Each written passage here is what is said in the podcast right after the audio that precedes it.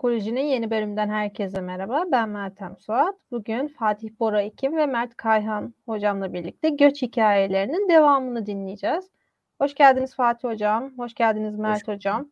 Merhabalar, iyi akşamlar herkese. Öncelikle geçen bölümde hocam ilk bölümün sonunda Türkiye'lileşmeyi, Türk olmaya, entegre olmayı, asimilasyon gibi konuları değinip orada bitirmiştiniz programı. Bu bölümde de hani o geçen bölümde yarım bıraktığımız yerden devam edelim istiyorum. Bu Türkiye'leşme kavramı özellikle son dönemde iyice konuşuluyor. Asimilasyon, daha sonra bulunduğun ortama entegre olma, göç travmaları gibi konuları konuşarak başlayabiliriz. Ya yanlış hatırlamıyorsam bu Türkiye'leştirme kavramını daha yaygın hale konuşmamızı sağlayanlardan bir tanesi de Baskın Orhan Hoca'nın yaptığı bir başbakanlık için azınlık raporuydu. O dönem ilk benim hatırlayabildiğim kadarıyla gündeme gelmişti. Sonrasında tabii siyasi yükü de olan bolca bir kavram olduğu için kimilerince çok eleştirildi. Ama bence halen daha işlevselliğini koruyan bir kavram. Özür dilerim Fatih sözünü kestim ama dayanamadım yani. Yok yok değil sen, sen başla. Sen biraz da teknik bir şeylerden gireceğim demiştin. İstersen ondan başla ben sonra biraz hikayeleştireyim meseleyi. Sen ya başla. şimdi seninle hatırlıyorsan aylar önce geçen sene bu programa başladığımızda daha doğrusu sen yapıyordun da ben katılmıştım da hani nasıl yeni bir format belirleyebiliriz, nasıl ilerleyebiliriz falan diye düşündüğümüzde net olarak onu konuşmuştuk. Yani çok böyle akademik dili olmasın, böyle ders gibi üniversitedeki vesaire falan olmasın diye. Fakat bazen de sert eleştiriler geliyor. İşte yine suya sabuna dokunmadan bir şeyler söylediniz falan diye. Aslında suya sabuna dokunuyoruz. Siyaseten dokunuyoruz. Fakat işin teorisine veya akademik arka planına çok fazla değinmiyoruz. Özel olarak bunu yapmıyoruz. Konuyu bilmediğimizden vesaire falan değil. Hani bilmiyorsak da oturur çalışırız. Bir akademisyenin işi odur bana göre. Hani her şeyi bilmekle yükümlü değildir ama bir konuda hızlıca ya da diğerlerine göre nispeten hızlıca bilgi sahibi olabiliyor olmasıdır. Yani bu şekilde geliştirdiği meziyetleri vardır. Fakat bu sefer genç arkadaşlardan hem Facebook üzerinden hem Twitter üzerinden çok fazla yorum geldi. Rica ettiler hani biraz bu göç hikayesinin teorisi var mı?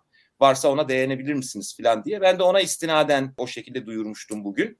Var tabii yani göç çalışmaları diye sosyal bilimlerin altında artık ayrı bir alt disiplin bile mevcut yani bir sürü konuda olduğu gibi onu söyleyeyim. Hani ben e, göç çalışmaları uzmanı değilim. Daha sosyal bilimler üzerinden, sosyoloji üzerinden, biraz daha politik psikoloji veya sosyal psikoloji üzerinden konuyla ilgileniyorum. Ama şunu söylemek mümkün. Bu işte göçmenleri göç etmeye zorlayan faktörler veya onları başka bir gittikleri yere çeken faktörler olarak ayıran temel bir yaklaşım var. Push pull factors diye geçer yabancı literatürde. Ekonomik faktörler, siyasi faktörler, sosyal faktörler ve çevresel faktör olarak dört ana başlıkta inceliyor. Dolayısıyla ya ekonomik bir sebeple aslında göç etmek zorunda kalıyorsunuz ya sizi orada artık açlık sınırına varan durumunuz ki şu anda Türkiye'de bu çok yaygın. Fakirlik sınırı da değil dikkat ederseniz yoksulluk sınırı da değil açlık sınırına iten durum e, sizin oradan gitmenize sebep olabiliyor. Daha iyi maaşlar, daha uygun şartlar, kendi ülkenizde bulamadığınız iş imkanları bunlar ekonomik faktörler arasında sayılabilecek olan Faktörler bu yaklaşıma göre tabii onu tekrar netleştireyim. Siyasi faktörler gene bu şekilde dininiz, cinsel yaşantınız, din harici inanışlarınız, yaşam şekliniz dolayısıyla gene bunları tabii siyasileşmiş vaziyette dile getiriyorsanız veya yaşıyorsanız bunlar sizin göç etmenize, size bir ülkeden göçe zorlayan faktörler. Yine toplumsal faktörler devreye giriyor. Bunları çok da fazla uzun uzadıya açıklamaya gerek yok. Çevresel faktörler bunda çok önemli. Göç gibi, kıtlık gibi, kuraklık gibi durumlar vesaire ki biz zaten Türkiye'de Türkiye'ye gelen göçte dışarıdan gelen göçte bunları görebiliyoruz. Ama tabii bu yaklaşımın açıklayamadığı, açıklarken eksik kaldığı durumlar da var. Bu yaklaşıma gelen temel eleştiriler mesela şu şekilde özetlenebilir.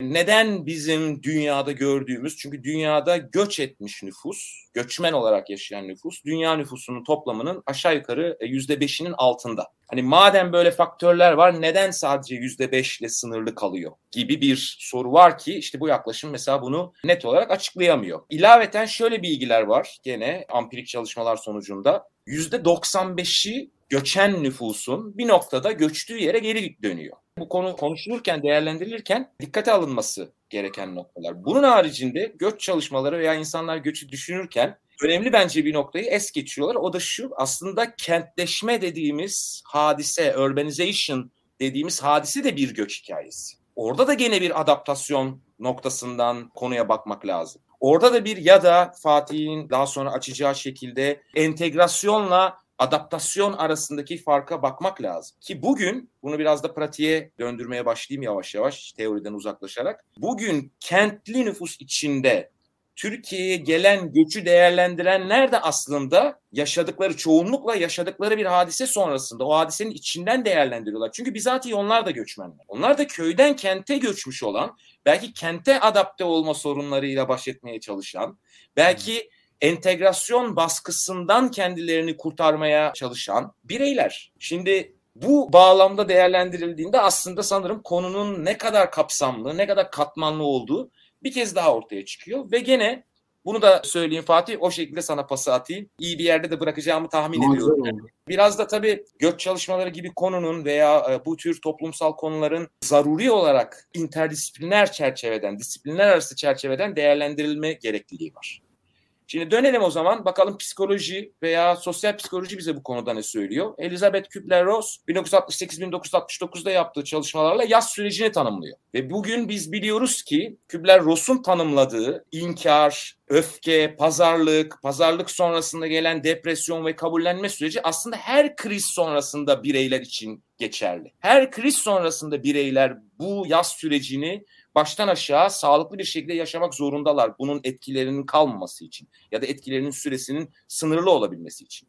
Dolayısıyla göç eden için de bu süreç geçerliyken göç alan ülkedekiler için de aslında göçmenlerin olması hadisesi bir nevi kriz niteliğinde. Şimdi bizim yaptığımız da buydu bakın Türkiye'de son dönemlerdeki büyük işte Suriye'den gelen, Afganistan'dan gelen göçü değerlendirirken. İşte gidecekler, fazla kalmazlar. E, ama geldiler işlerimizi almaya başladılar. E, biz Fatih ile İngiltere'den çok alışığız. Yani İngilizce'de oh those bloody, foreign, those bloody foreigners coming in and taking our jobs. Evet geliyorlar bu işte lanet olası yabancılar tırnak içinde ve bizim işlerimizi alıyorlar. Doğru alıyorlar.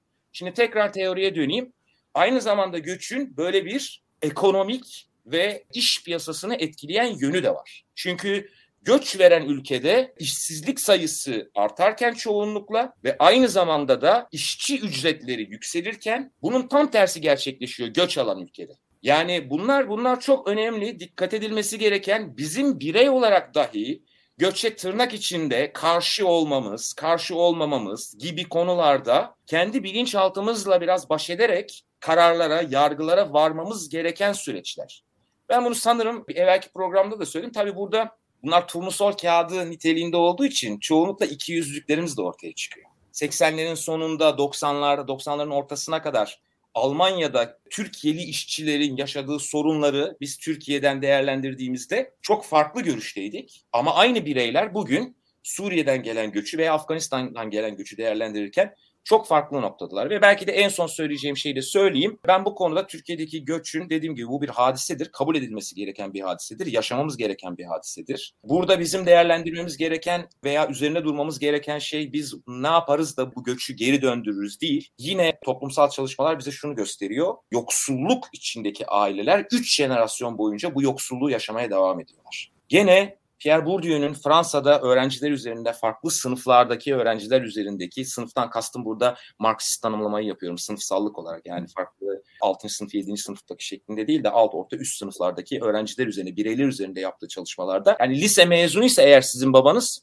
siz de lise mezunu olabiliyorsunuz ancak. Bunu aştığınızda, bunu aşabildiğinizde aslında bu bir istisnai durum oluyor. Dolayısıyla bana göre de burada bizim Türkiye'de artık konuşmamız gereken şey biz bu göçü ne yaparız da geri döndürürüz değil, ne yaparız da daha iyi eğitim şartları sağlayabiliriz, ne yaparız da bu ülkenin ekonomik şartlarını düzeltiriz ve bu bireyleri çok daha sağlıklı bir şekilde topluma adapte olacak hale getiririz. Çünkü inanın bu işte nasıl diyeyim yani fazla böyle geleceğe bakarak bir okuma da değil, medyumluk yapmak da değil. Ama bu son dönemdeki göçlerle Türkiye'ye gelen bireyler Günün birinde belki siyasi parti kuracaklar. Belki siyasi partilerden milletvekili olacaklar. Onların da tıpkı Almanya'daki Türkiye'li göçmenlerde olduğu gibi ünlü rap sanatçıları olacak veya işte hangi müzik dalıysa bu insanların kurduğu illegal örgütler olacak. Yani e, Londra'da var bunlar. Türkiye'lilerin oluşturduğu mafyatik gruplar. E, Almanya'da var bunu biliyoruz.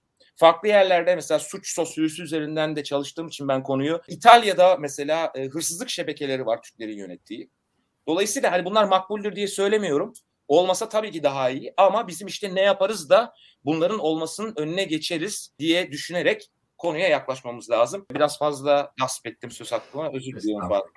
Evet, bu arada seyircilerimiz de bu konu hakkında sorularını iletebilir. YouTube ve Twitter üstünden şu an yayın yaptığımız platformlar üstünden konu hakkında sorularınızı bize iletebilirsiniz. Bekliyoruz sorularınızı. Fatih Hocam ben size sözü vermeden önce şunu da söylemek istiyorum. Bu hani dediğiniz gibi gelen göçmenlerin işlerimizi elimizden alacak kaygısı var dediniz. Daha sonra gelen göçmenler parti kurabilir dediniz Mert Hocam. Geçtiğimiz aylarda Bilgi Üniversitesi'nden Ayhan Kaya Hoca ile Daktilo için yayın yaptığımızda orada gelen göçmenlerle ilgili yaptığı araştırma sonuçlarını paylaşmıştı. Mesela orada diyorlar ki çoğu insan gelen göçmenler bizim işimizi elimizden alacak. Zaten Türkiye'de bir ekonomik kriz var. Bir de üstüne mülteci krizi yaşanıyor. E ondan dolayı biz işsiz kalıyoruz. Gitsinler diye bakıyorlar. Çünkü mesela geçtiğimiz günlerde Hatay Büyükşehir Belediye Başkanı Lütfi Savaş'ın Hatay'da doğan her 5 bebekten 4'ü Suriyeli açıklaması var. O da bir yerde aslında alttan alta göçmenler göçmen karşıtı bir mesaj veriyor kendi seçmenine. Bakın hani burada nüfus çoğalıyor biz azınlığa düşeceğiz diye. Yani yavaş yavaş o göçmenler üstünden gelen zorla göç edilmiş insanlar üstüne hani bir karşı cephe oluşturmaya başlamışlar gibi. Buyurun Fatih Hocam sözü size devredeyim.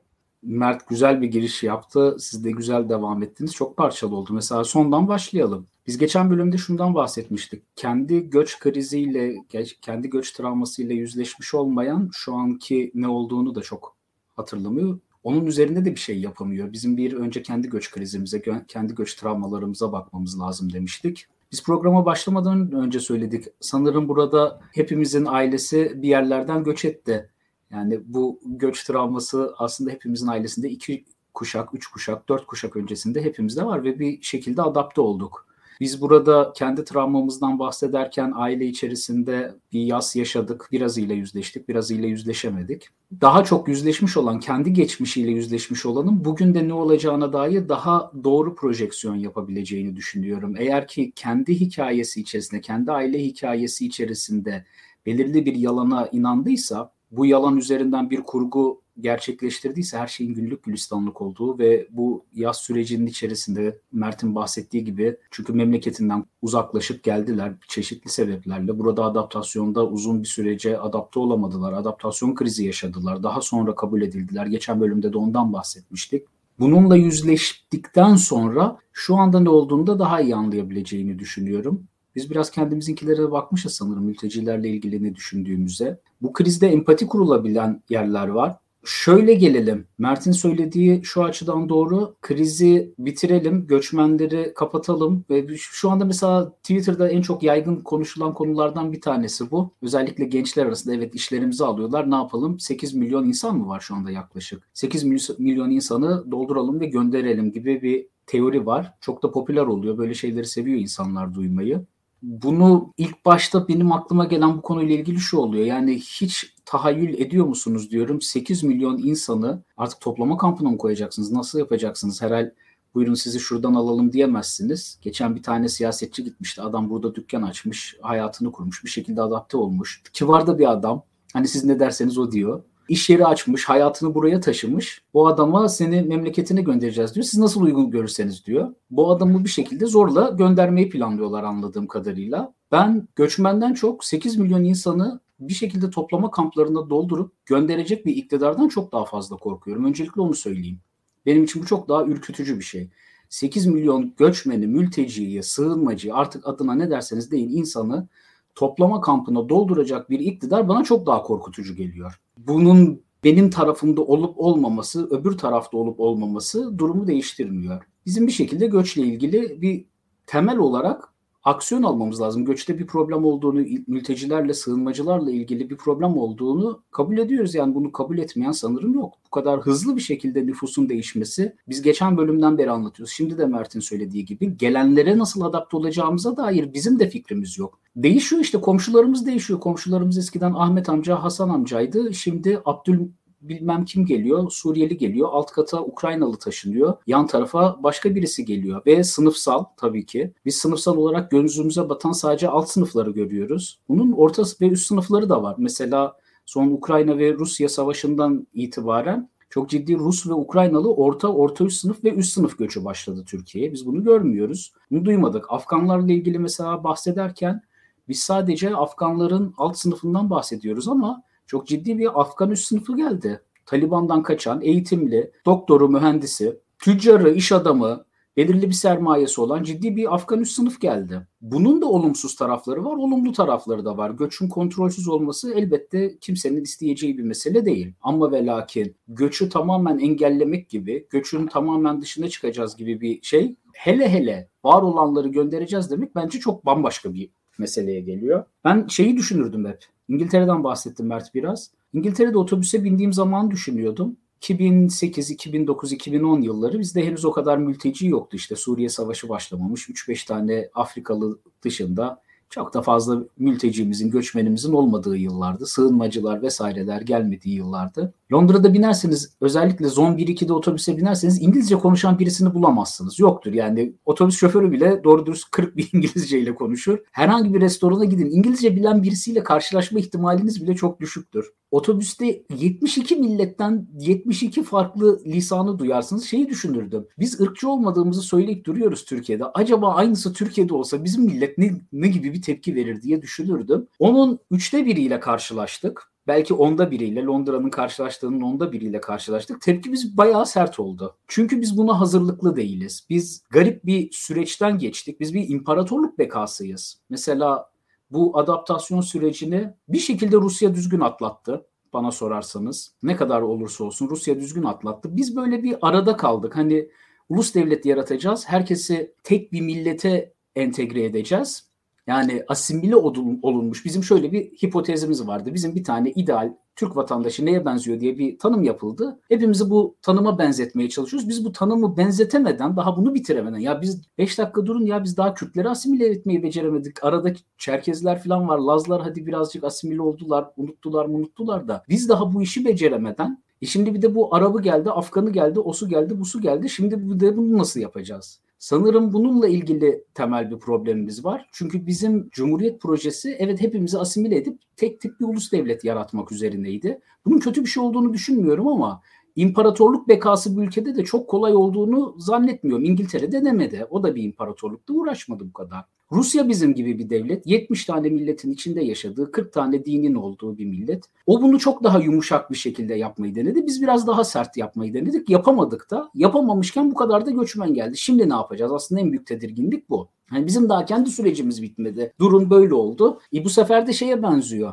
Hani bir tane bakan demişti ya öğrenciler olmasa ben Milli Eğitim Bakanlığı'nı ne güzel idare edeceğim demişti. E, o hikaye gibi tamam insanlar olmasa nüfus 5 milyon alsa arka bahçeden de Norveç gibi bizim de petrol çıksa ben de çok güzel yönetirim de orada değilsin işte. Orta Doğu'yla Balkanların köşesinde duruyorsun. Burnunun dibinde 40 tane savaş oluyor. Afrika'nın çıkış kapılarından bir tanesin. Kapıya mitralyöz mü yığmayı düşünüyorsun? Ne yapacaksın? Yani şunu fark etmeleri lazım. Göçmen karşıtı iktidarların varacağı nokta Orban hükümeti gibi bir şeye dönüşmek gerekir. Ben göçmenlerin entegrasyonunun sağlanacağı bir iktidarın Orban gibi milliyetçi, muhafazakar, şovenist bir iktidarı tercih ederim. Burada tercihi bunun üzerine yapmamız lazım. Ya biz burada bir Nazi rejimi kuracağız ve biz bu Nazi rejimiyle kendi ülkemizi korporatist bir sistemle sınıfların olmadığı tek tip tek yumruk bir şekilde yönetmeye çalışacağız. Ya da bir şekilde insanları entegre etmeye çalışacağız burada. Bunu kontrolsüz yapalım demiyorum ama kontrollü yapacağız kendi problemlerimizin olduğunu da biliyorum. Yani bizim de entegrasyon problemlerimiz var. Bizim daha köyden kente göçümüz bitmedi. Son 30-40 yıldır devam ediyor. Şimdi bunların hepsi çakıştı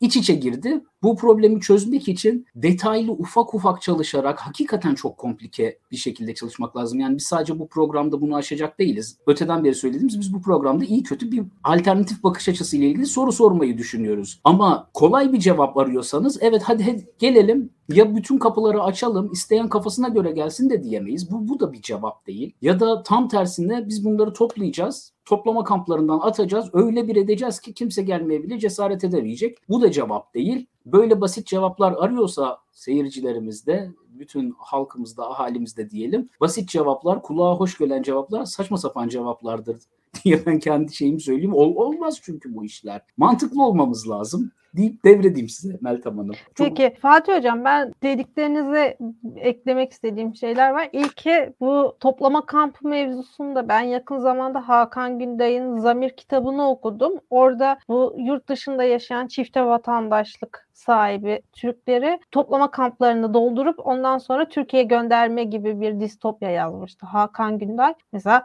o sizin dediğiniz aynı onun gibi. Mesela biz kendimize yapılmasını istemiyoruz. O kitapta mesela Türkleri kurtarmak için uğraşıyorlar toplama kamplarından. Biz de aynı şeyi düşünüyoruz. E, ikincisi evet her ailenin bir göç hikayesi var dediniz dediniz. Mesela geçen bölümde de konuştunuz. Benim ailem bir mübadil ve benim ailem zorla Türkiye'ye getirilmiş. Hani kendi rızasıyla buraya gelmemiş ve sırf din yüzünden içinde ne olduğu belirsiz bir şekilde göç edilmiş. Aslında her ailenin bir iki kuşak öncesinde ne olduğu belli değil. Ama Türkiye'de zorla bir Türkiye'lileştirme politikası uygulanmış gibi. O ulus devlet yaratma şeyinden dolayı. Bir de bu her Afgan ya da Suriyelinin alt tabakası geliyor dediniz. Evet dediğiniz doğru. Ben Esenyurt'a çok yakın bir yerde oturuyorum İstanbul'da. Orada mesela gidip yardım merkezlerinin önünde yardım bekleyen Suriyelileri, mültecileri de görüyorum. Rezidansta oturanları da görüyorum ki aralarında doktor, mühendis, iş adamı gibi insanlar var. Ama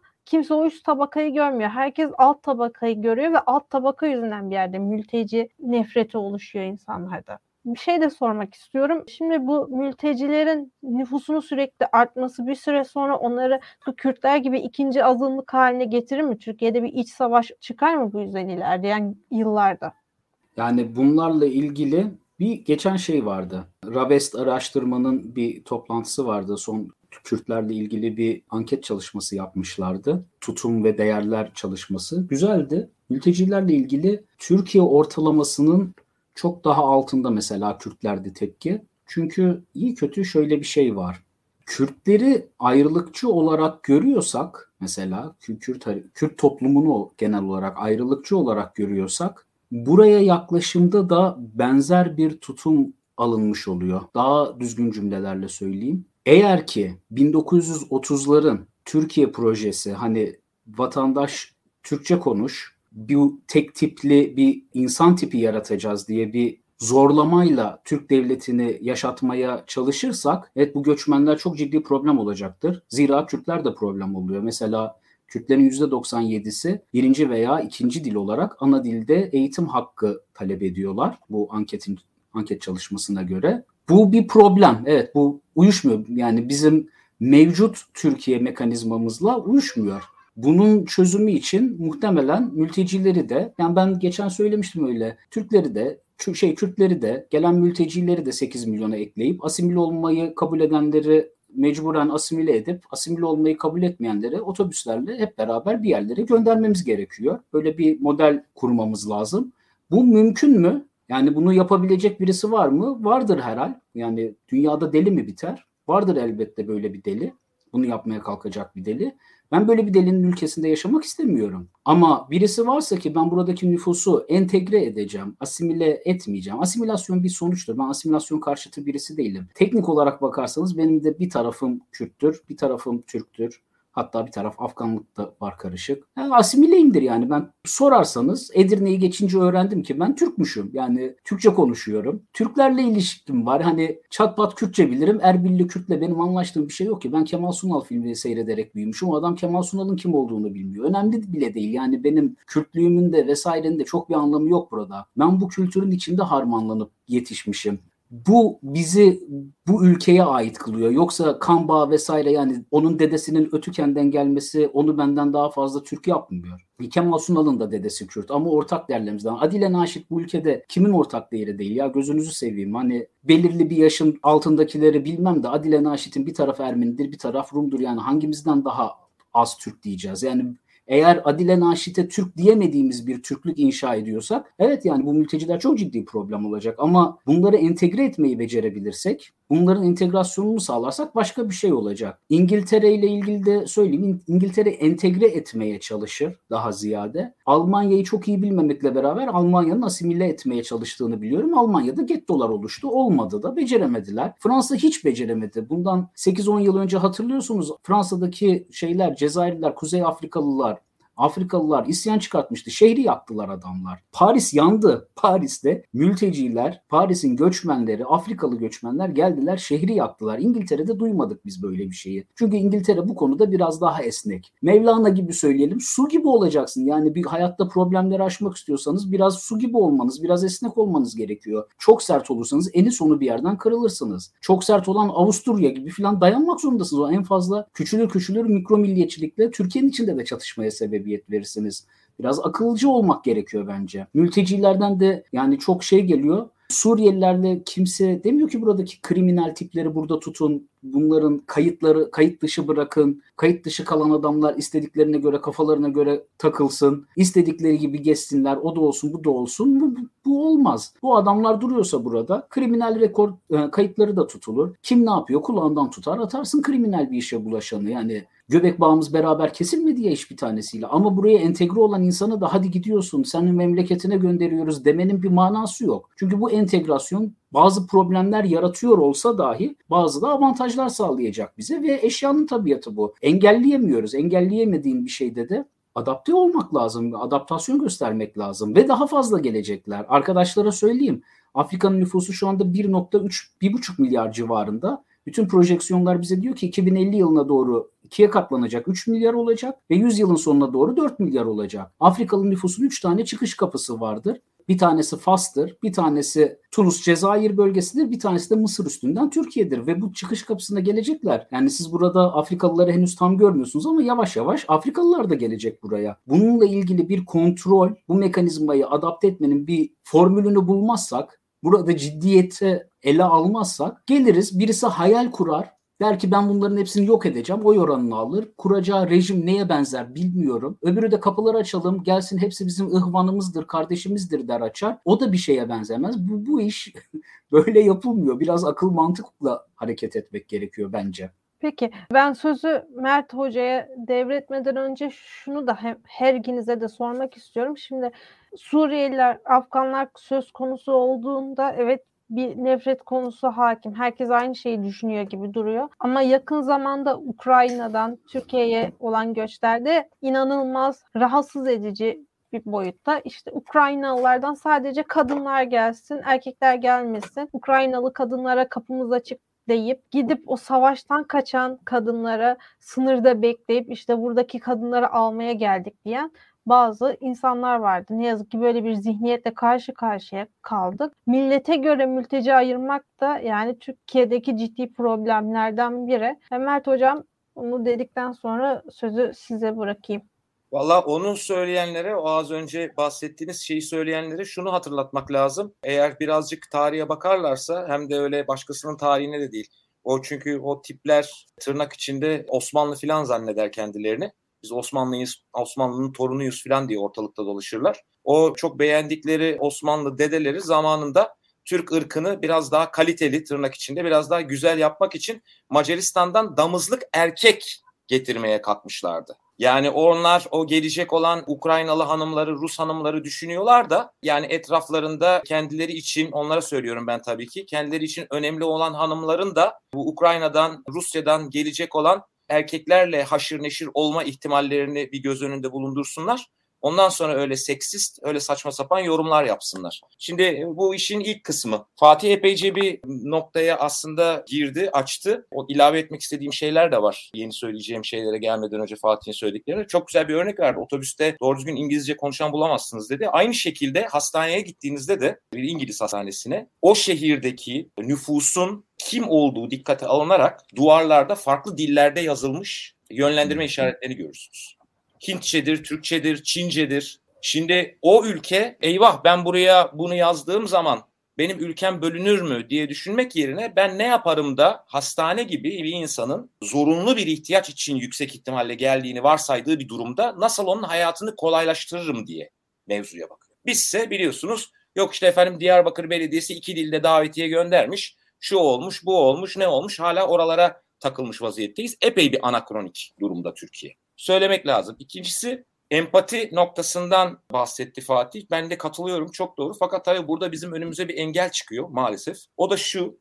Özellikle iletişim ve işletme literatüründe empati üzerine yapılan çalışmalarda şöyle bulgular var. Benzer bir durumdan geçmiş olan bireyin şu anda o durumu yaşamakta olana daha az empatik yaklaştığı biliniyor ampirik olarak. Yani dolayısıyla çoğunluğu göçmen nüfustan oluşan Türkiye'de ne yazık ki çok az insan sağlıklı bir şekilde yeni göçlere empatik bakabiliyor. Bunun da altını çizmiş, bunu da eklemiş olayım. Şimdi devam edeyim gene. Asimilasyon ve entegrasyondan bahsetti Fatih. Bir noktada sadece ona katılmıyorum. Onu da söyleyeyim. O da tabii kişisel bir bakış açısıdır. Asimile olmasına bir bireyin, bir bireyin asimile olmasına yani orada aktif karar verici noktasında olarak bu kararı kendisinin vermesine benim hiçbir itirazım yok. Entegre olmasında da tabii ki hiçbir beis yok bana göre. Ve bir devletin gene toplumun belli kesimini entegre etmeye çalışmasında ya da entegre etmesinde de sorunum yok. Lakin asimile etmeye çalışmasında sorunum var. Neden Aynı sorunum var? Şunun için sorunum var. Neye göre karar vereceksiniz ve hangi değerlere o insanları asimile edeceksiniz? Bu hele ki bu hele ki Türkiye gibi toplumsal mutabakatın, diyalog ortamının olmadığı, demokrasinin ancak belli bir seviyeye kadar geldiği ülkelerde veya toplumlarda çok daha ciddi bir te- tehlike. Yani o nüfusun neye entegre edileceği, neye asimile edileceği, hangi değerlere asimile edileceği için her şeyden önce bir toplumsal uzlaşı, bir toplumsal mutabakat gerekiyor ki bu bir diyalog ortamını gerektirir. Türkiye çok uzunca yıllardır bu diyalog ortamından uzakta. Yani bu demokratik olmanın da ön şartlarından bir tanesidir. Burada yani amaçla araçları karıştırmamak lazım. Bunu sana söylemiyorum Fatih. Genel olarak toplumsal bir eleştiri yapıyorum. Ya bu olabilir, bu olması gerekir. Fakat bunun toplumun farklı seviyelerinde hem siyaseten hem de toplumsal olarak konuşulması gerekir her şeyden önce. Yani biz kimiz? Biz Türkiye'de yaş Türk vatandaşları olarak veya Türkiye'de yaşayanlar olarak bakın bunu da artık ayırmak lazım. Türkiye'de yaşayanlarla çünkü epeyce miktarda bugün henüz Türk vatandaşı olmayan ama Türkiye'de yaşayan ve bizim belki Türkiye'li henüz diyemeyeceğimiz de bireyler var bu göç dalgalarının sonucunda. Şimdi bu toplumsal mutabakat ortamı, bu uzlaşı ortamı, bu diyalog ortamı nasıl sağlanacak? Bunu sağlamadan zaten entegrasyon, asimilasyon gibi konulara geçmek e, işi çok daha karışık hale getirecektir. Çünkü halledilmemiş bir şeyin üzerine sonra halledilecek bir şeyi koyuyoruz. Onu ona önceliyoruz. Ayhan Kaya Hoca'nın söylediği şey doğru.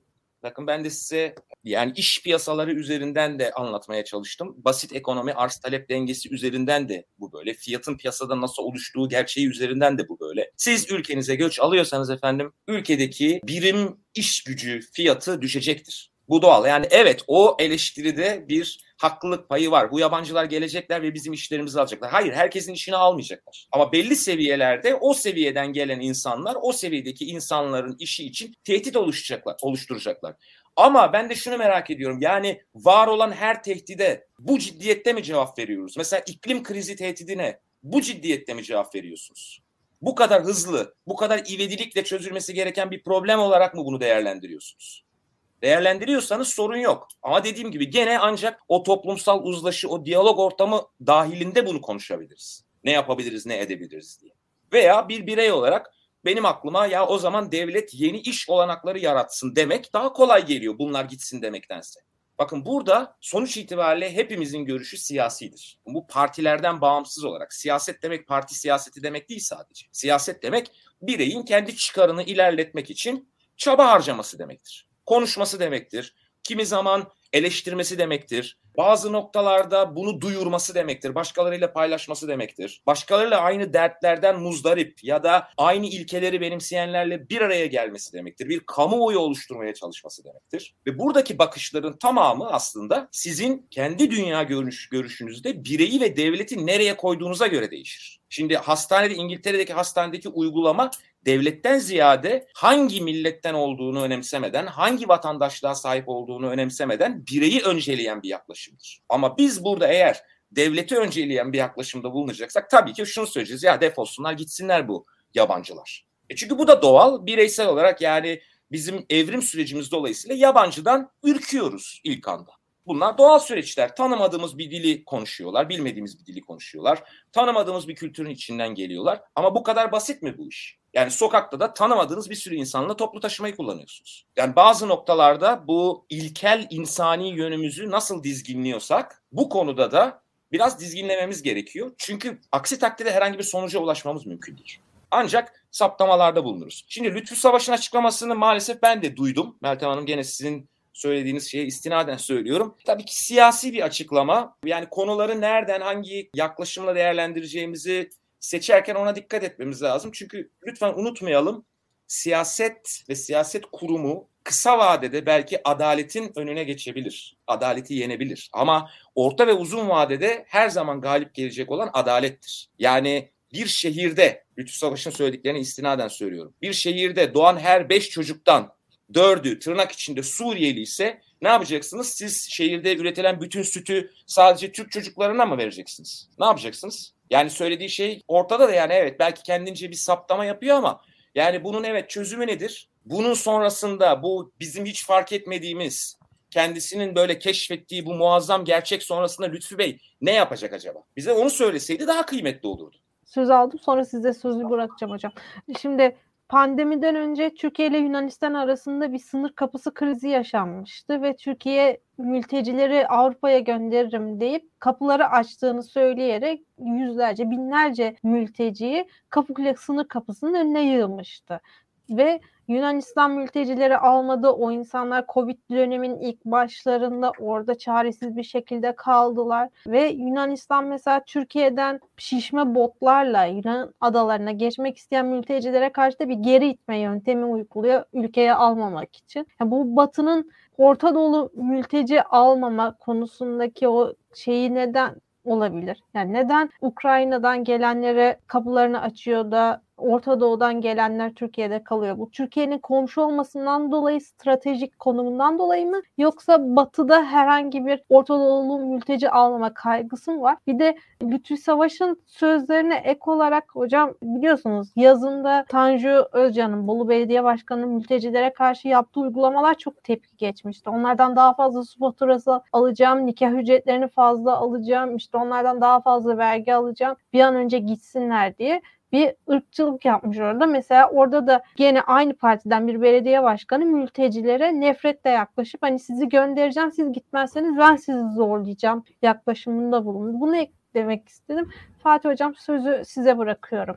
Bakın çok özür dilerim. Bunların hepsi devleti kutsayan yaklaşımlardır. Bu yaklaşımların hepsi ben sizden önce buraya geldim. Burada bir devlet kurdum.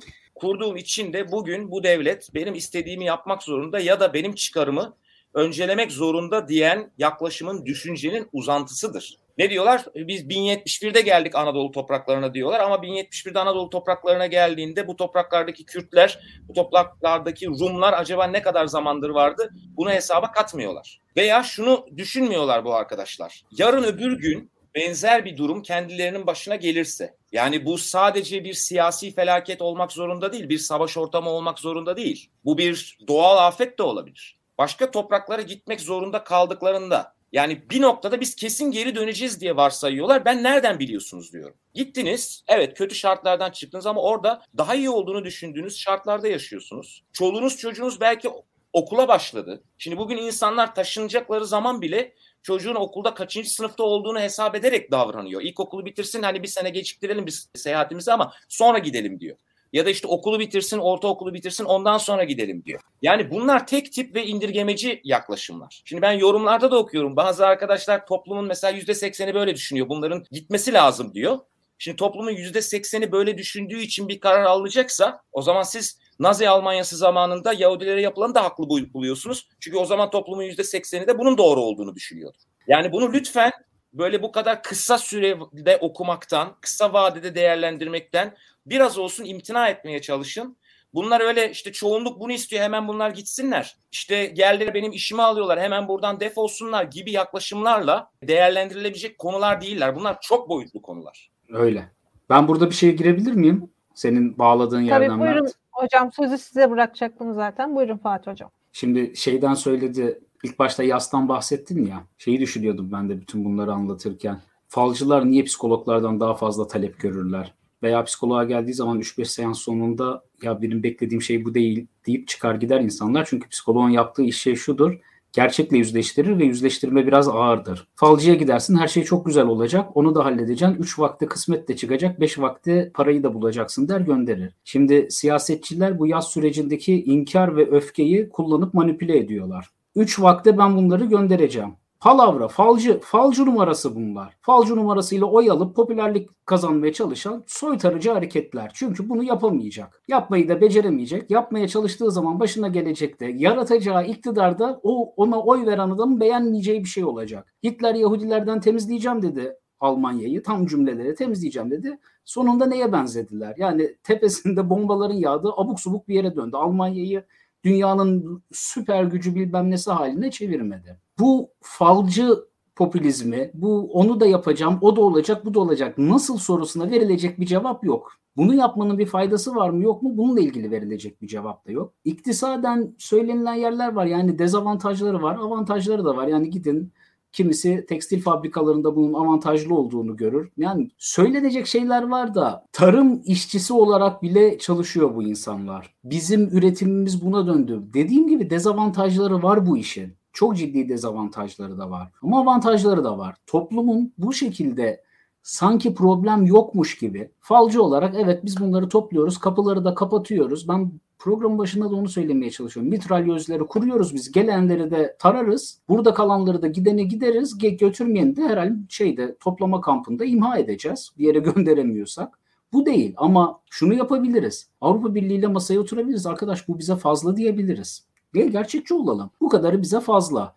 Şunun bir kısmını sizinle bölüşelim. Al şu paran senin olsun. Bu kadarını da sen al birader diyebiliriz. Suriye'ye geri dönmeyle ilgili dönmek isteyenlerin yolunu nasıl açabilirizle ilgili projeler geliştirebiliriz. Yeni gelecekleri nasıl seçeceğimize dair, nasıl entegre edeceğimize dair bir göç bakanlığı kurabiliriz. Bu konuyla ilgili ciddi çalışabiliriz. Bu gerçek. Bu problem gerçekleşti. Ben size çıkıp bazı siyasilerin dediği gibi falcılık yapsa birisi işte dese ki hiçbir şeyin kalmayacak. Cinci hocalara niye giderler işte? Hastalığın çözülecek. Ben seni iki okuyacağım, üfleyeceğim. Hiçbir şeyin kalmayacak. Yok öyle bir şey.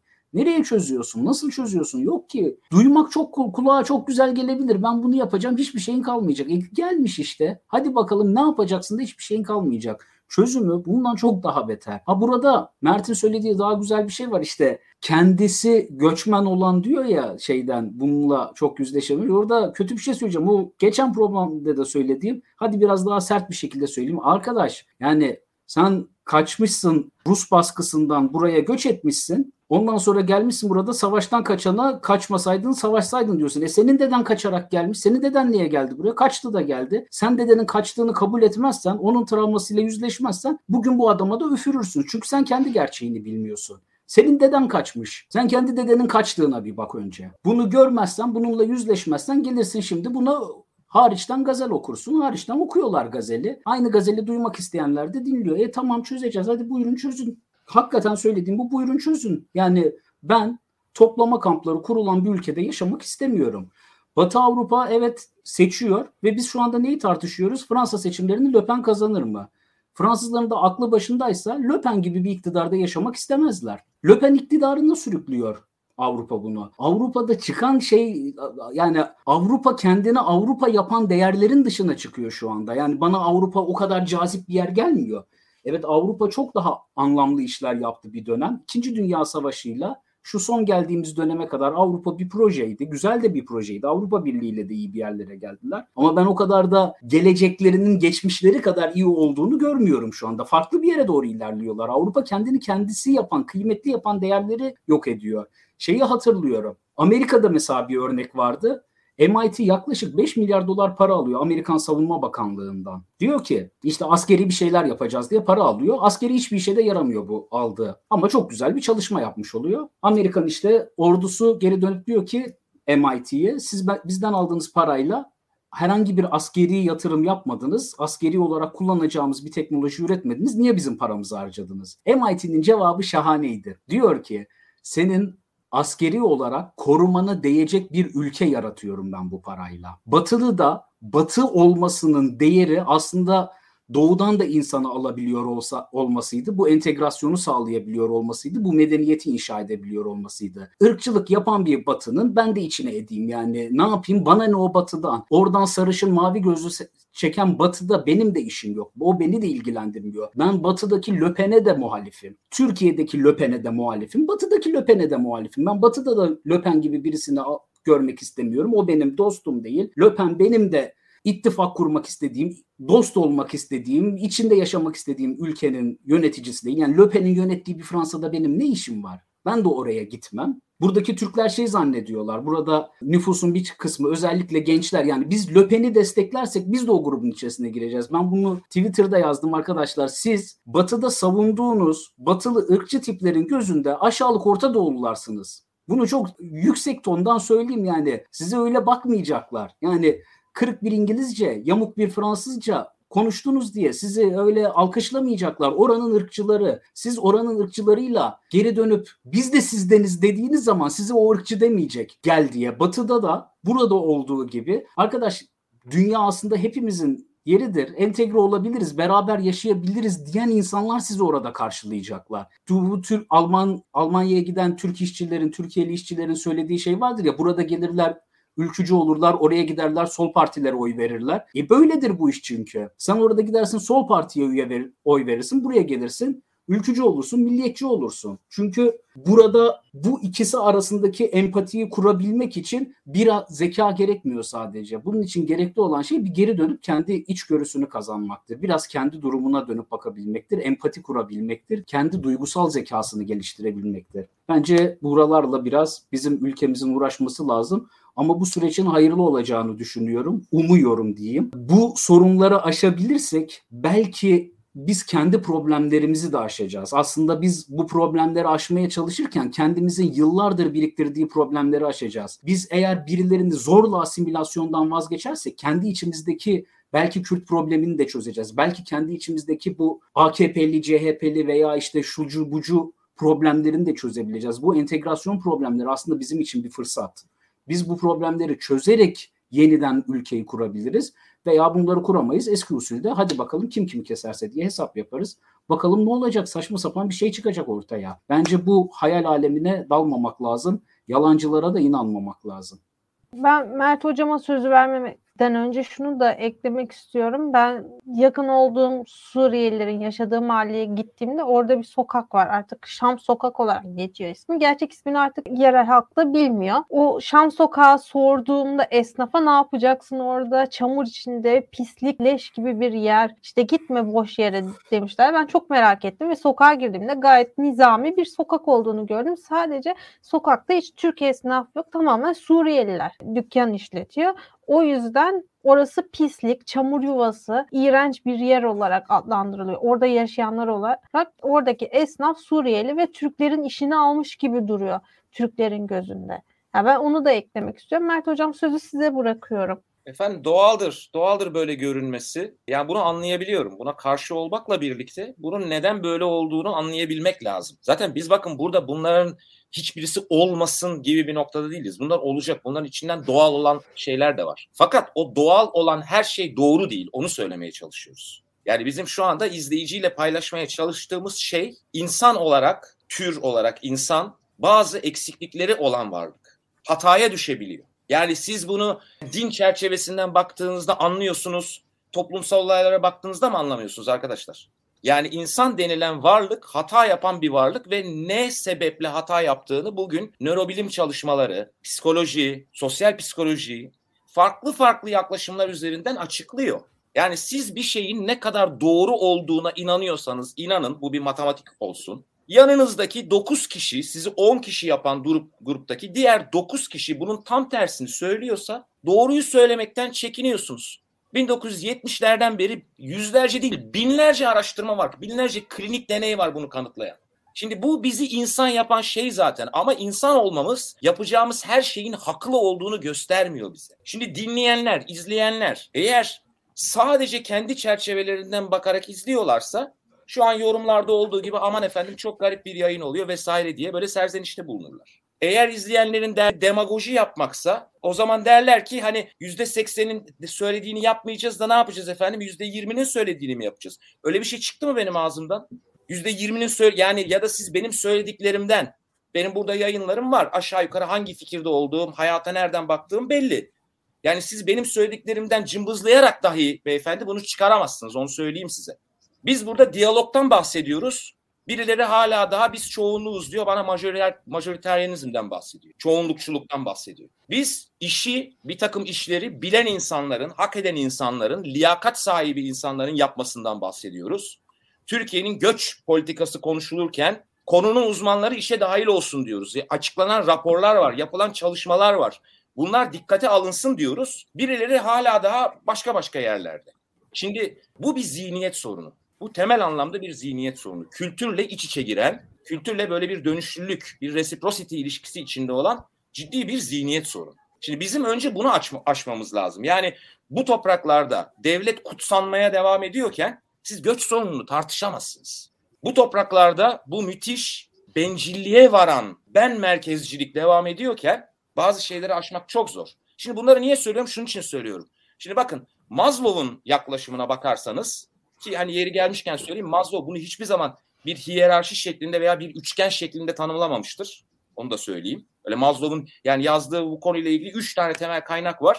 Üçünün hiçbirisinde ne bir hiyerarşi lafını bulursunuz ne bir üçgen görürsünüz. Bu sonradan o şekle getirilmiş ve indirgenmiş bir şey bir haldedir. Herkes buna bakar bakar bakar ama hiç kimse bu bir, bir eserindedir. Diğer eserindeki bunun üzerine eklediği kademeyi bilmez. Transcendence yani artık kendinden vazgeçme şeyinden kendini bir de bırakma kavramından bahsetmez. Veya herkes kıt kaynaklardan bahseder ama hiç kimse Kropotkin'in yani biz aslında işbirliği yaparsak daha planlı bir şekilde çalışırsak bu dünyadaki kaynaklar hepimize yeter yaklaşımını önemsemez. Veya herkes oturur durur çağdaş olmalarına rağmen aynı dönemde yazmış olmalarına rağmen Hobbes'un insan ve dünyaya dair görüşüyle Locke'un insana ve, insana ve dünyaya dair görüşünün niye bu kadar farklı olduğunu düşünmez. Şimdi bir tanesine bakarsanız size der ki evet savaşacaktır, insan bencildir, şudur budur. Öbürüne baktığınızda, Locke'a baktığınızda Locke da size diyecektir ki işbirliği yapmak zorunda. Yani ben anlayamıyorum. 1648'de icat edilmiş bir Westfalia devlet düzeni nasıl oluyor da insanların gözlerini bu kadar böyle köreltiyor ve sanki 1648'den önce hiçbir devlet düzeni, hiçbir yaşantı şekli yokmuş gibi davranabiliyorlar. Şimdi bunları konuşmadan biz entegrasyona gelsek, asimilasyona gelsek ne olacak? İstediğimiz kadar uğraşalım. Biz başka bir şeyden bahsediyoruz arkadaşlar. Biz diyoruz ki bu topraklar göçmen ülkesi ve bu toprakların evet Kanada'dan farklı olduğunun ben de farkındayım. Fatih Bora Ekim de farkında. Amerika'dan farklı, Amerika Birleşik Devletleri'nden farklı olduğunun ben de farkındayım. Fatih Bora Ekim de farkında. Ama ben size ilk başta örneklemeye çalıştım. Bakın bunun bir ekonomi boyutu var. Bunun bir siyasi boyutu var. Bunun bir toplumsal yaşam, toplumsal düzen boyutu var. Yani bu kadar çok boyutlu hikayeyi işin içinde psikoloji var. Bizim bireysel olarak, birey olarak yaşantımızın dış dünyaya bakışımızı, dış dünyayı algılayış şeklimizi, toplumsal olanı algılayış şeklimizi ne derecede etkilediği var. Ya bunların hepsini bir araya koyuyorsanız ve bir değerlendirme yapıyorsanız amenna. Ama oturduğunuz yerden şu olsun, bu olmasın demek herhangi bir şekilde çözüm üretmemize fayda sağlamıyor. Biz İngiltere'deki hastane örneğini verdik. Nerede ağzımızdan çıktı ya? İngiltere demokrasi havarisidir. İngiltere insan haklarının dünyada en gelişmiş olduğu yer. Öyle bir şey ağzımızdan çıkmadı. Siz niye oraya takılıyorsunuz ayrıca arkadaşlar? Yani amacınız üzüm yemek mi, bağcıyı mı dövmek? Onu bir anlayalım her şeyden önce. Peki. Fatih Hocam sözü size bırakıyorum. Buyurun. Sizin eklemek istediğiniz bir şey varsa. Benim eklemek istediğim gene şey güzel oluyor. Yorumlar çok geldi. Yorumlarla ilgili de genel olarak söyleyeyim. Sınırsız özgürlükten bahsediyor Fırat Bey. Başka bir yerde sanki mesele şuna geliyor. Bir ikilik. Bizim bütün bölümlerde anlatmaya çalıştığımız temel bir şey var. Ben çok bahsetmiştim. Tekrar bahsedeceğim deyip duruyorum. Bölmeden, psikolojide bölme diye bir mekanizma vardır. Bölme mekanizması dünyayı siyah ve beyaz olarak böler. Bizim burada sabahtan beri Mert'le çabaladığımız, anlatmaya çalıştığımız şey şu. Dünya siyah veya beyaz değildir. Hiç mülteci almayalım, bütün mültecileri alalım. Bütün mülteciler şahane bir şeydir, mülteciler rezil bir şeydir. Dünya bu siyah beyazda dönmüyor arkadaşlar. Size siyah beyaz şeyler söylüyorsa, bunlar sizin hoşunuza gidiyorsa, siyah beyaz dünya okumak sizin hoşunuza gidiyorsa, benim size tavsiyem cidden bir psikoterapiye başlamanız olacaktır. Çünkü dünyada ciddi bir şekilde bir bölme mekanizmasının içerisindesiniz. Bu kriz geçici bir kriz anında bunu inkar ederek de yapıyor olabilirsiniz. Zamanla bunun, bu aşılabilir. Bu kalıcı bir problem de olabilir. Ama ve lakin dünyayı siyah beyaz algıladığınız noktalar varsa lütfen bu taraftan görmemeye çalışın. Mülteciler mükemmel demiyoruz. İngiltere'de mükemmel bir medeniyet değildir. Veya Türkiye'de çok rezil bir yer değildir. Her şeyin, bütün ideolojilerin, bütün yapıların iyi ve kötü tarafları vardır. Ama dünyayı siyah veya beyaz olarak okumak bize hiçbir problem çözmez. Bu projenin, bu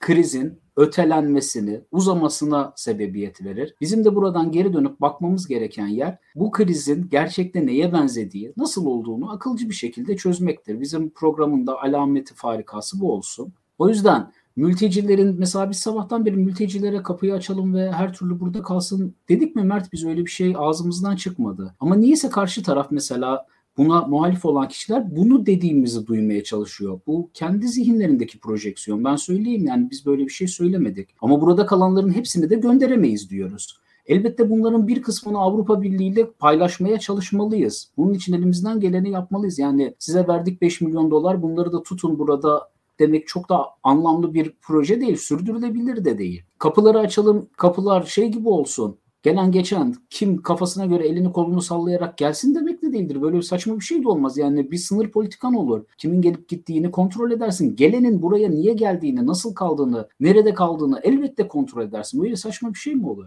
E gelmiş birileri burası. Yapmış birisi bir delilik. Bu deliliği başka bir delilikle mi toparlayalım? Yani birinin gelip buraya insanları rastgele doldurduğu bir yerde aynı insanları rastgele bir şekilde göndermeye mi kalkalım? Yani iki yanlış bir doğru ediyor mu? İki yanlıştan bir doğru çıkar mı? Yani ben mi getirdim 8 milyon 5 milyon Suriyeliye ben mi gel dedim. Buyurun kapıları ben mi açtım? Biz açmadık arkadaş. Kapıyı açan açmış. Yaparken de çok yanlış bir iş yapmış. Yaparken de çok yanlış bir iş yapmış ama yapmış.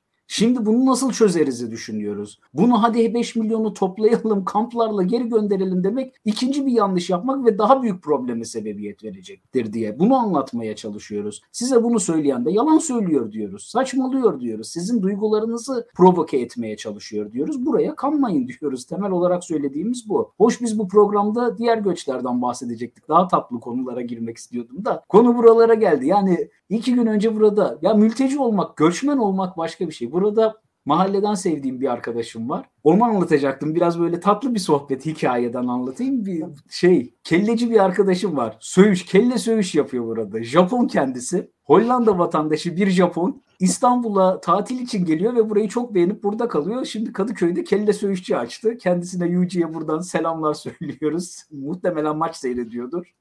o da Kadıköy'e taşındığından beri maçları seyretmeyi iyice seviyor. Futbol fanatiği oldu. Muhtemelen onu şu anda maçlıdır. Dünyada farklı bir şey oluyor artık.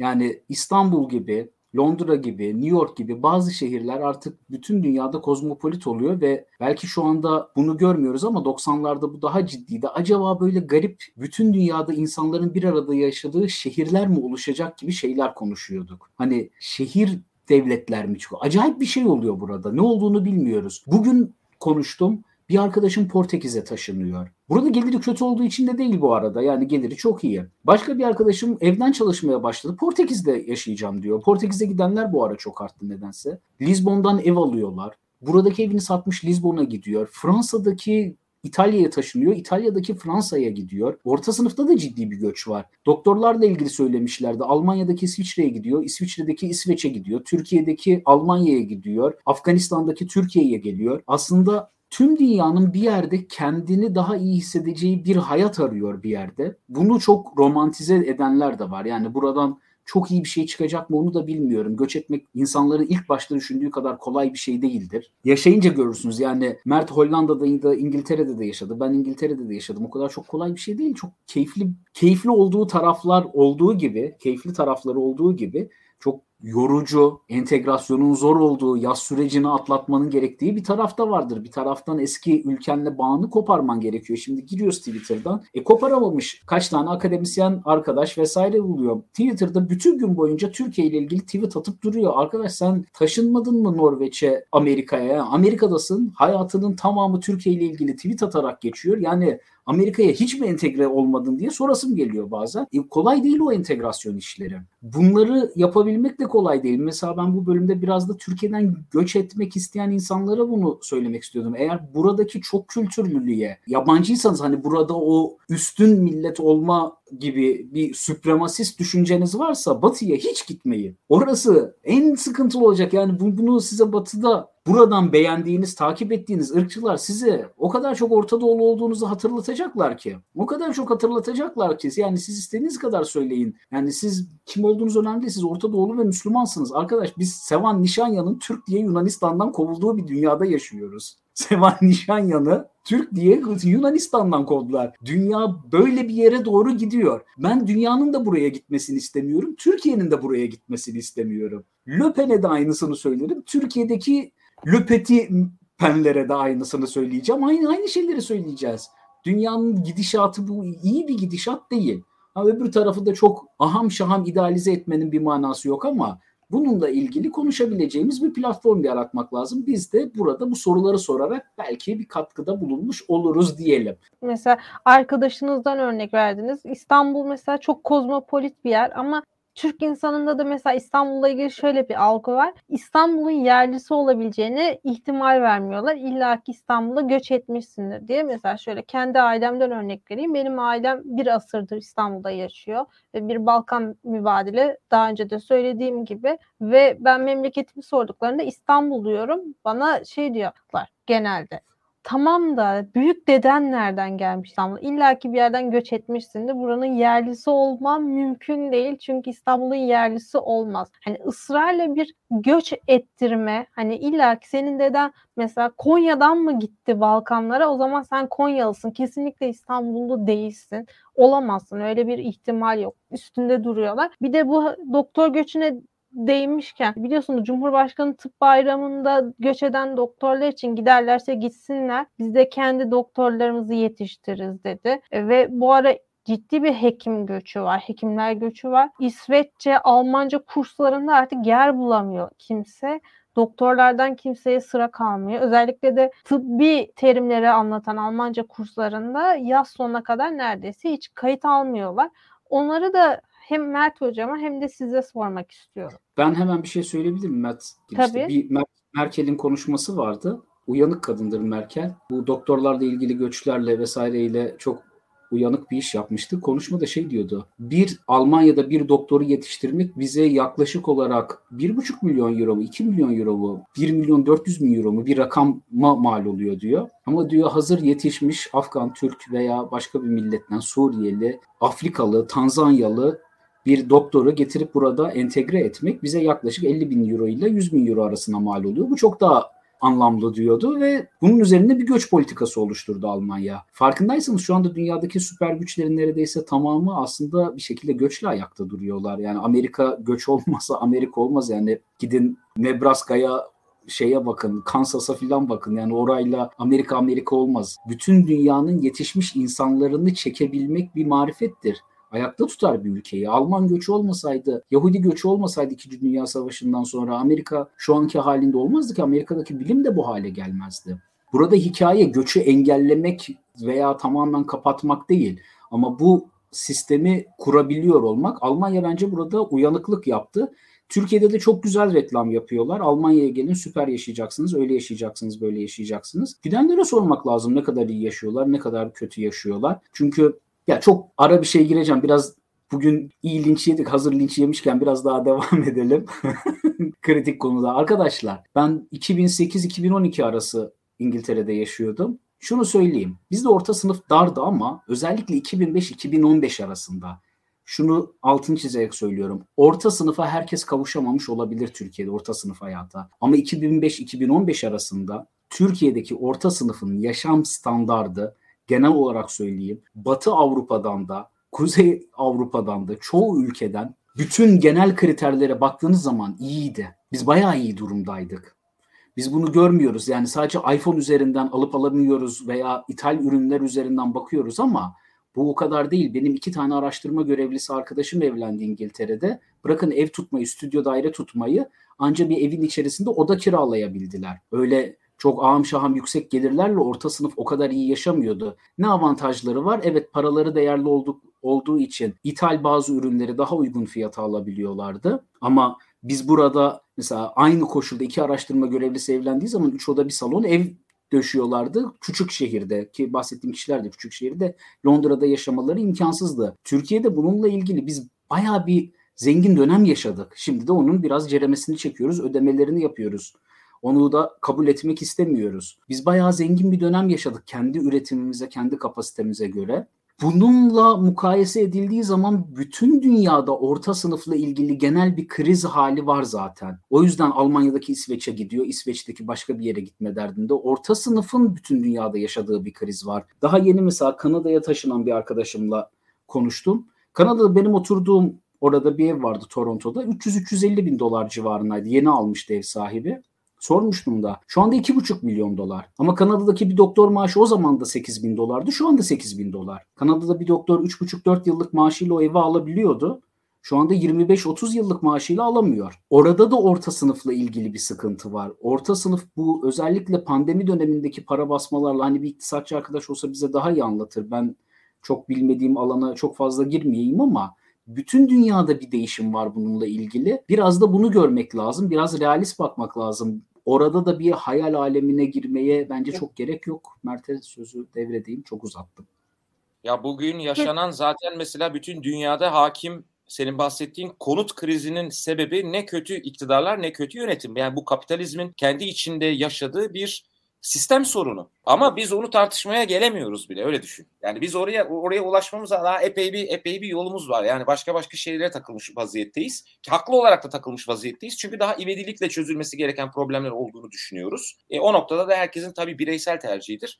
Ama e, her şeyden önce belki en azından makul bir yönetimle bunlar halledilebilir diye düşünüyoruz, inanıyoruz. Meltem Hanım sizin söylediğiniz şeyde de eğer siz o beyefendiyle ya da hanımefendiyle konuşmayı devam ettirmiş olsaydınız bir noktada da iş şuna gelecekti. Peki sen kaç senedir İstanbul'dasın? Yani o diyalogda, o iletişimde öyle bir hiyerarşi yaratabilmek için eğer İstanbullu olmak orada o hiyerarşiyi yaratamıyorsa en azından ne kadar zamandır peki sizinkiler şuradan geldi de bizimkiler buradan geldi? Orada o sorgulanmaya başlıyor. Dediğim gibi bunlar çok bireysel konular. Yani sizin dünyayı nasıl gördüğünüzle alakalı. Şimdi Fatih'in verdiği çok güzel bir örnek var. Onu Twitter'da da şey yaptı. Zamanında bundan herhalde bir 3-4 hafta önceydi yanlış hatırlamıyorsam ama hani hafızam da beni yanıltıyor olabilir. E, Fransa'daki bir çocuğun da aslında başka bir yerde hayatına devam etmek istediğine dair bir istatistik paylaştı. Bu bugünkü aslında tırnak içinde Z kuşağı dediğimiz demografiyle alakalı bir şey. Yani onlar farklı bir uzam algısına, farklı bir dünya algısına sahipler. Bazı noktalarda bizim daha milli olarak değerlendirdiğimiz coğrafyayla onlar ilgilenmiyorlar. Biraz daha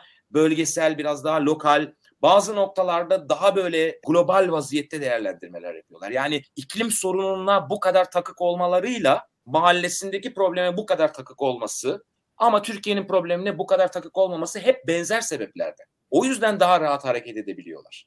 İkincisi bu göç hikayesini yani bugün keşke aslında yorumlara takılmasaydık da biraz daha kendi hızımızda ilerleyebilseydik çok keyifli yerlere gelecektik ama kısmet işte yani yapacak bir şey yok. Şunu da değerlendirmek lazım. Bir de göç ettiğini bilmeden göç eden insanlar var. Geriye dönüp baktığında o tarihe göç ettiğini fark ediyor. Yani belki sadece iki sene okul okurum ondan sonra geri gelirim diye gitmiş. Ama sonra orada iyi bir iş bulmuş ve kalmış. Ondan 10 sene sonra geriye dönüp baktığında ben o tarihte göç etmiştim diyor aslında göç etme niyetiyle gelmemiş.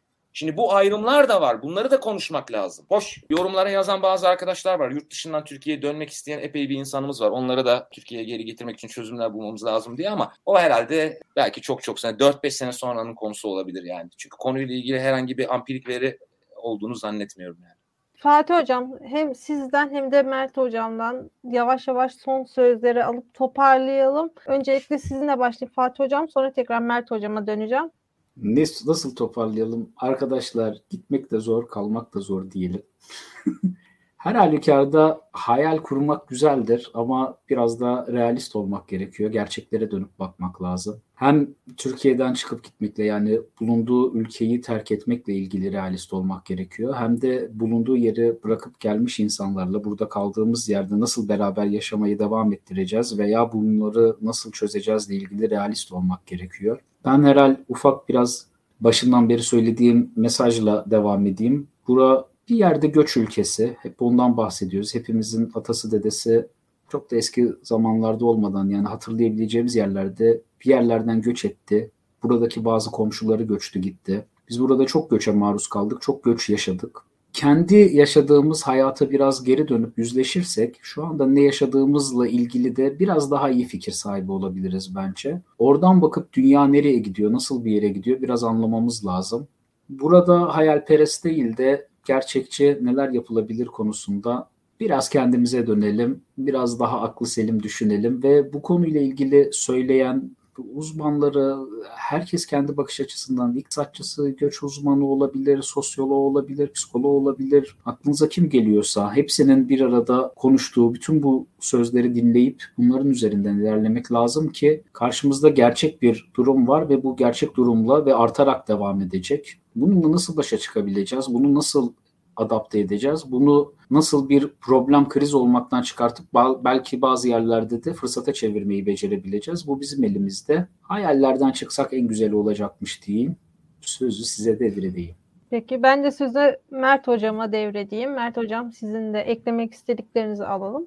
Var tabii ki kolay konuları konuşmuyoruz. Yani Fatih üstadımız yani onun uzman olduğu bir konuda konuşmak çok da bana düşmez ama yani sanırım aslında bir konuyla ilgili travma yaşayan bir insana da böyle laps diye bak sen bu konuda travma yaşıyorsun demek çok hoş bir şey değil veya tabii ki doğal olarak anında bir koruma kalkanı örüyorlar kendi etraflarına. Evet. Bizim bugün aslında yaptığımız biraz da bu. Yani biz bunu söylemeye çalışıyoruz. Diyoruz ki bakın bu ülke göçlerle kuruldu. İlaveten çok yakın zamana kadar bir sürü insan devlet eliyle zorunlu göçe, yerinden edilmeye maruz bırakıldı. Devlet bununla ilgili tazminat yasası çıkarttı, tazminatlar ödedi. Hani Ermenilerle olan hadiseyi, Rumlarla olan hadiselere vesaire falan filan bunlara değinmiyorum. Bunlar yani bazı noktalarda bizim reddetmeye çalıştığımız şeyler. Bugün tarih çalışanlar bile 1924'te Yunanistan'la olan nüfus mübadelesi konuşulduğunda ama Venizelos önermişti bunu diyor. Ya kimin önerdiği önemli değil. Yani Atatürk ile Venizelos arasında yapıldı o. Ve buradan kimler gitti, oradan kimler geldi biraz buna bakmak lazım. Çok kıymetli olduğunu düşündüğüm belki de yani değinmeye diğer şeyler beni affetsin tabii diğer yorumcular beni affetsin ama onlarla biraz daha böyle çatışma üzerinden konuştuk. Zikretmeye değer olduğunu düşündüğüm bir yorum var. Şunu söylüyor. Diyor ki yani bu ülkeye dönenlere de daha sonra kızacağız. Çünkü bu ülkeden gidememiş olanların hayatını çaldı bu ülke ve geri dönenlere hasetle bakacaklar diyor. Bakın bunlar işte konuşulması gerekenler. Biz ne yaparız da toplumsal olarak daha sağlıklı, daha barış içinde bir, bir arada yaşayabileceğimiz, beraberce yaşayabileceğimiz bir ortam yaratırız. Buna ekonomik şartların iyileştirilmesi de dahil. Buna ekonomiyi biraz canlandırmak için, işsizliği önlemek için, bu konut sıkıntısını önlemek için ne yapılacağını konuşmak da dahil. Bakın bunlar da bugün bu göç konusuyla ilgili olarak konuşulabilecek şeylerdi. Bunları fark etmemiz lazım. Yine şunu fark etmemiz lazım. Bu milliyetçi söylem, kültürün içine öyle nüfuz etmiş vaziyette ki bizi zehirliyor arkadaşlar. Bakın ben size vatansever olmayın, şu bu olmayın demiyorum. Ama bu milliyetçi söyleme, bu kadar bu hamasi milliyetçi söyleme bu kadar maruz kaldığımızda kendimi de dahil ederek söylüyorum. Sağlıklı düşünme imkanından veya daha doğru karar verebilme imkanından yoksun bırakılıyoruz. Bunların ayıklanması lazım. Bunlar yazılıyor, çiziliyor. Bakın cinsiyetçi söylemle ilgili çok ciddi eleştiri, eleştiriler var. Bu şoven milliyetçilikle ilgili çok ciddi eleştiriler var. Biz bugün belki biraz daha rahat bir şekilde Orban Macaristan'ına baktığımızda ya da Le Pen Fransa'sına baktığımızda dışarıda nispeten olduğumuz için daha rahat konuştuğumuzu düşünüyoruz. Ama yarın öbür gün söylenildiği gibi bu dalga halinde domino etkisiyle yayılıyor. Çünkü otoriter bir yönetim karşısında bir demokrasi değil, otoriter bir yönetim isteyecektir. Ve evet bu dünyanın sorunu. Bugün dünyanın baş başa olduğu en temel problemlerden bir tanesi bu. Gitgide daha otoriterleşen, gitgide otoriter yönetimlerin, otokrasilerin ele geçirdiği, insan haklarının güvenlik uğruna feda edildiği, iyice bu xenofobiyanın, yabancı düşmanlığının arttığı bir dünyada yaşıyoruz. Yani bunlar bunlar her şeyden önce bireysel olarak bizim kendi düşüncemizi şekillendiriyor. Bunun farkına varmamız gerekiyor. Siyasi kararlarımızı daha sağlıklı verebilmek ancak bu filtrelerden geçirdikten sonra mümkün. Tabii ki farklı toplumsal geçmişlerden, tabii ki farklı eğitim geçmişlerinden, tabii ki farklı politik duruşlardan geliyoruz. Bunları zaten kimsenin görmezden geldiği yok. Ama makuliyette buluşabiliyor olmamız lazım. Makuliyette buluşabilmek için de maalesef maalesef çünkü olması çok zor bugün bu topraklarda. Daha yumuşak bir diyalog ortamının, daha yumuşak bir toplumsal mutabakat ortamının olması lazım. Yani birilerinin gizli saklı ancak yargılanma korkusuyla fikirlerini paylaştığı bir ortamdan bahsetmiyoruz tabii. Yani insanlar bugün fikirlerini yargılanma korkusu olmadan paylaşamıyorlar. Yani bırakın şurada burada sosyal medyada vesaireyi yazmayı toplumsal alanda açık o ortamda bile arkadaşlarıyla konuşamıyorlar. Cep telefonlarını bir yere saklıyorlar bilmem ne yapıyorlar yok pilini çıkartıyorlar. Bu ortamdan mı çıkacak diyalog? Buradan mı biz yapacağız toplumsal mutabakatı? Uzlaşıya buradan mı varacağız? Çok zor. Çok zor. Ama lütfen aklı selime Fatih Boran'ın yaptığı gibi aklı selime davet ediyoruz hepinizi. Bunlar ne bugünün problemleri ne sadece dünün problemiydi. Gelecekte de bu şekilde olacak ama her şeyden önce bizi şu an ilgilendiriyor. Bugün biz bunları çözmeye başlamazsak, bugün biraz daha sükunetle hareket edemezsek o siyasi söylemlerin dolduruşuyla çok daha sert tepkiler veriyor. O yüzden lütfen herkes biraz daha sakin, sükunetle değerlendirsin. Evet farkındayım. Ben de aynı şeyleri yaşıyorum. Ciddi bir ekonomik kriz ortamındayız. Bunun bizi tedirgin ettiği aşikar. Göçler dolayısıyla sıkıntı duyuyoruz, korku duyuyoruz. İşimiz elimizden gidecek mi? Birileri yazıyor, çiziyor, onlardan etkileniyoruz. Kültürel işlerden, kültürel öğelerden, sinema filmlerinden, dizilerden vesairelerden etkileniyoruz. Kolay bir durumda olmadığımızı zaten biz de addediyoruz. Onu söyleyeyim.